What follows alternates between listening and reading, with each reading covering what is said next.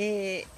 荒谷隆顧問がですね主催する熊野飛鳥結びの里で予備役ブルーリボンの会の研修をしています。今1日目のプログラムが大体終わったところなんですが先ほど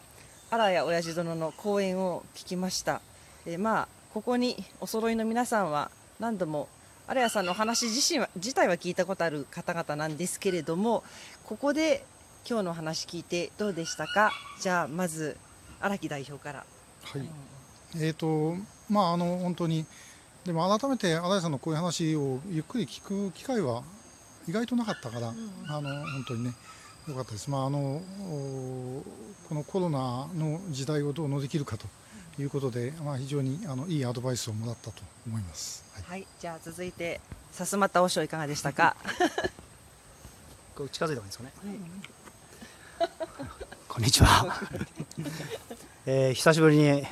おやさんのお話をあ講話自体聞いてないんですけど最後私の質問といろいろと あの教えていただきました。遅刻してきましたね。はい。立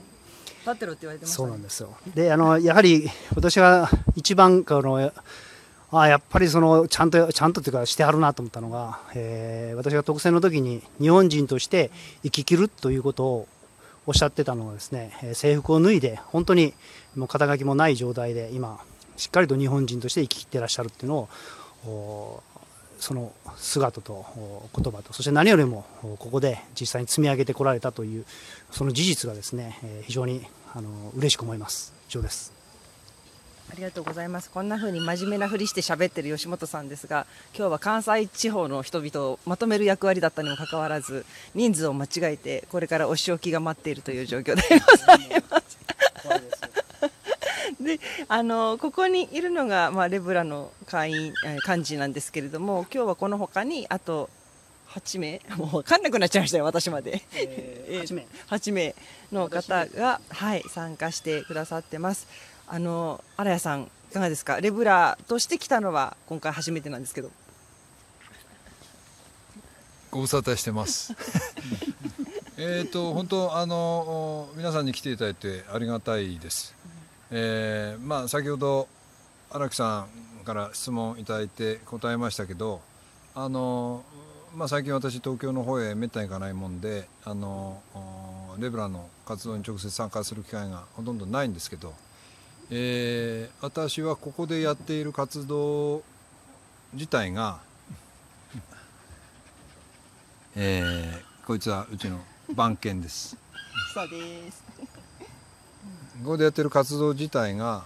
あの決して、えー、拉致問題と無関係だとは思っておりません、えー、いわゆるまあ戦後日本のあらゆる社会問題の病巣はあ同じ問題点に行き着くわけであって、えー、日本がちゃんと自立主体するということ主体的に物事を考え行動するという意味で、えー、まさにこの結びの活動の延長に私はそれを夢見て描いているわけでありまして、えー、それによって拉致問題の解決も必ずや、実行できると、まあ、ただ拉致問題に関しては時間的なスパンという宣言があるわけですけども、えー、私はまあそれを決して諦めているわけではありません。えー、結びの里の活動を通して必ずや、えー、そういったことにも貢献したいと思っております以上はいありがとうございます。でですね今ここであの秘策に見つめられているんですけれどもあの東京をはじめいろいろな場所で荒谷さんの講演を聞かれる方はたくさんいらっしゃると思うんですけれども、まあ、今回こういう研修旅行を企画した理由っていうのはやはり今ベースにしておられるこの熊野飛鳥の結びの里の自然の中であのこれからまあ私たちも露天風呂に入ったり明日はみそぎをしたりもするんですけれどもそういう五感で感じる経験を伴って話を聞くとまた全然違うこう心の心に染み入り方というか体に染み入り方があると思います。なのでぜひ、まあ、予備役ブルーリボンの企画じゃなくても皆さんにもこの里を訪れていただきたいなと思ってるんですが実は明日荒木さんは人生初みそぎをするんですよね。はい。心意気のほどをお聞かせください。まああの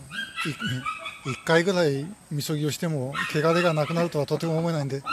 まあ、あの顔を汚すぐらいが関の山だと思いますが、まあ、本当にあのこれがなければ、みそぎせずに人生終わった可能性があるので、えーゆっくりとあのしっかり感じていきたいと思います。えー実はですね、前幹事長の伊藤助康さんはですね、荒谷さんから、伊藤さん、みそぎしたことないですよね？はい、理由は何ででしたっけ？溶けてなくなってしまう ということで、それってつまり、汚れの塊ってこと？まあよくわかりませんけれども、そういう理由で伊藤さんはやったことないんですが、吉本さんは寒い時期にもやりましたよね？私は寒い時期しかやってます。お祝ってます。ということで、余裕なんですけれども、また明日どうだったか報告したいと思います。初日は以上です。ありがとうございました。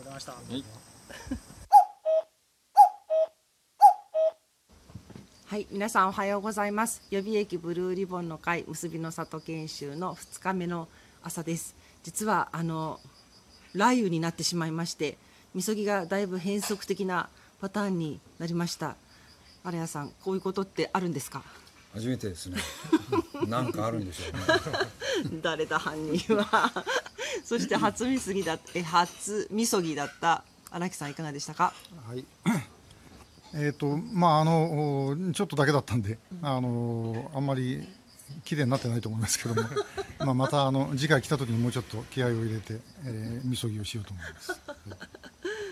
そしてお坊さんのくせに遅刻はするわ。変なふんどしの巻き方はしているわ。よくわからない吉本さんいかがでしたか？はい、見ての通り、きちっと味噌がありました。えー、ちょっと意義ありなんですけれども。そしてあの昨べはいなかったんですけれども、えーでもね夜の宴会から参加された西村ひかるさんです。いかがでしたか？ああの本当にいい経験といいますか初めてふんどしも。そうだったんですか？ふんどし自体がはい。あんまり違和感なかったですね。あほんまですか？はい。はい。まあでもちょっと長すぎあれは調整するのがまあよくわかんないですけど、はい。まあ、家持ち帰ってもう一回なんか あの使い勝手とかもちょっと、えうん調べて調べるというかなんかいろいろ試してみてはい。やってみます。後でこっそり聞いてください。あわかりました。ということでもう間もなく解散という感じなんですが、えー、荒谷さんこの結びの里の今後はどんなふうに考えていらっしゃいますか？えー結びの里から、あ日本を正しい世界を再建する、えーまあ、そういう拠点でありたいと思っております。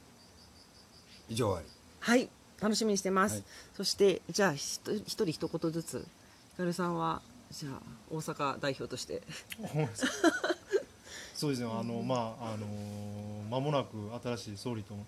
まあ、決まったりということなんですけどもあのなんでしょう頼らずというかやっぱ改めて自分自身があの、まあ、総理大臣が変わったからとかいうのはあるかもしれないですけどあの一人一人があの荒谷さんがおっしゃった通り変えていくという気持ちが大切だなと思いながらこの選挙も見ています。なるほど、はい人頼みじゃなくて自分が大切とじゃあ奈良代表？はい。吉本さんいかがですか？あ、はいはい。そうですね。やっぱり、まあ、改めて生きること、そして営むということをやっぱ大切にしていくことが大事だなっていうのをお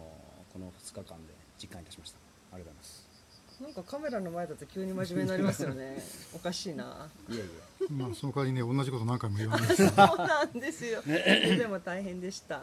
じゃあ代表最後にお願いしますはい、えーとまああのここを出ても夜には東京に戻ってしまっているので、えーまた同じことの繰り返しになるかもしれませんけどもやはりここで、ね、リフレッシュしたことを忘れないようにして、えー頑張りたいと思います。でねあの西村さんも言ったけどもえーまあ、あの総理、新しく、ねえーなるわけですけども、この安倍さんが辞めて一番いいことは、安倍さんに頼めば大丈夫だということがなくなることでね、えーこれでみんなあの自分でやらなきゃいけないというふうに思ってくれれば、えいいと思います。明日からまた頑張ります。はい皆さんありがとうございました。あのレブラの動画はさすまた和尚のざれ言をこれまでやってきていたんですけどもちょっとさすまた和尚がお忙しくなってしまわれたということで形を変えてえー荒、木さんと私プラス誰かがいる時もあればない時もあると思いますがそういう形でこの先続けていきたいと思いますので皆さんもぜひ引き続きご覧ください。ありがとうございました